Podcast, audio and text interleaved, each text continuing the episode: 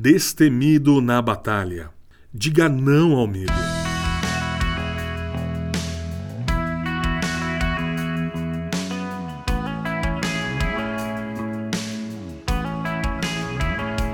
Ao anoitecer, Jesus disse aos seus discípulos: Vamos atravessar para o outro lado do mar. Com ele a bordo, partiram e deixaram a multidão para trás, embora outros barcos os seguissem. Logo, uma forte tempestade se levantou. As ondas arrebentavam sobre o barco, que começou a encher-se de água. Jesus dormia na parte de trás do barco, com a cabeça numa almofada. Os discípulos o acordaram, clamando: Mestre, nós vamos morrer. O Senhor não se importa.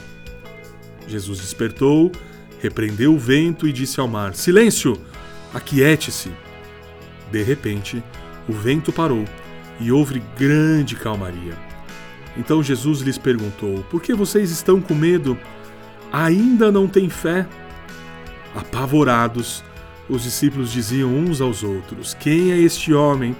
Até o mar e o vento lhe obedecem.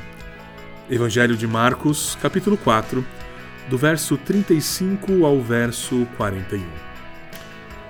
A fé não opera em conjunto com o medo. Nós acabamos de ouvir que os discípulos temeram. Eles estavam no meio de uma tempestade e essa tempestade estava além do seu nível de fé. Como consequência, eles não puderam exercer sua fé. Por outro lado, Jesus experimentou a mesma tempestade no mesmo barco ao mesmo tempo que os seus discípulos. E ele teve absolutamente zero medo. Uma resposta ao medo é surpreendentemente diferente quando comparada a um ato de fé. Com frequência, eu e você nós somos como os discípulos. Exaurimos nossa fé e nos rendemos ao pânico. E como consequência, fazemos aqueles que nos cercam sucumbir ao medo também. Nós profetizamos tragédia sobre nós mesmos, assim como fizeram os discípulos. Em contraste, observe a resposta de Jesus.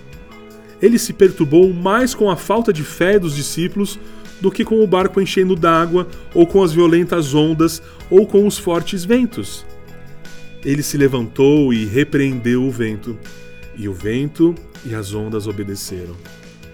Eu também fiquei intrigado pelo fato de Jesus dormir durante a tempestade. Você não? Talvez ele estava dando exemplo aos seus discípulos de exercer a sua fé. Sejamos sinceros. Às vezes não parece que Jesus está dormindo enquanto eu e você enfrentamos uma situação tempestuosa?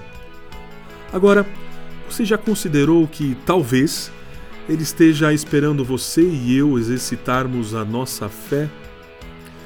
eu sei que de fato já fiquei bravo com Deus, por ele estar em silêncio durante a tempestade mais forte da minha vida. Mas Deus falou comigo através das Escrituras. Evangelho de Lucas, capítulo 8, verso 50, Jesus fala para Jairo: Não tenha medo, tenha fé.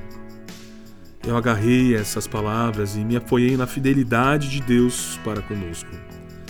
Até que eu e você digamos não ao medo nós não seremos capazes de exercitar a nossa fé.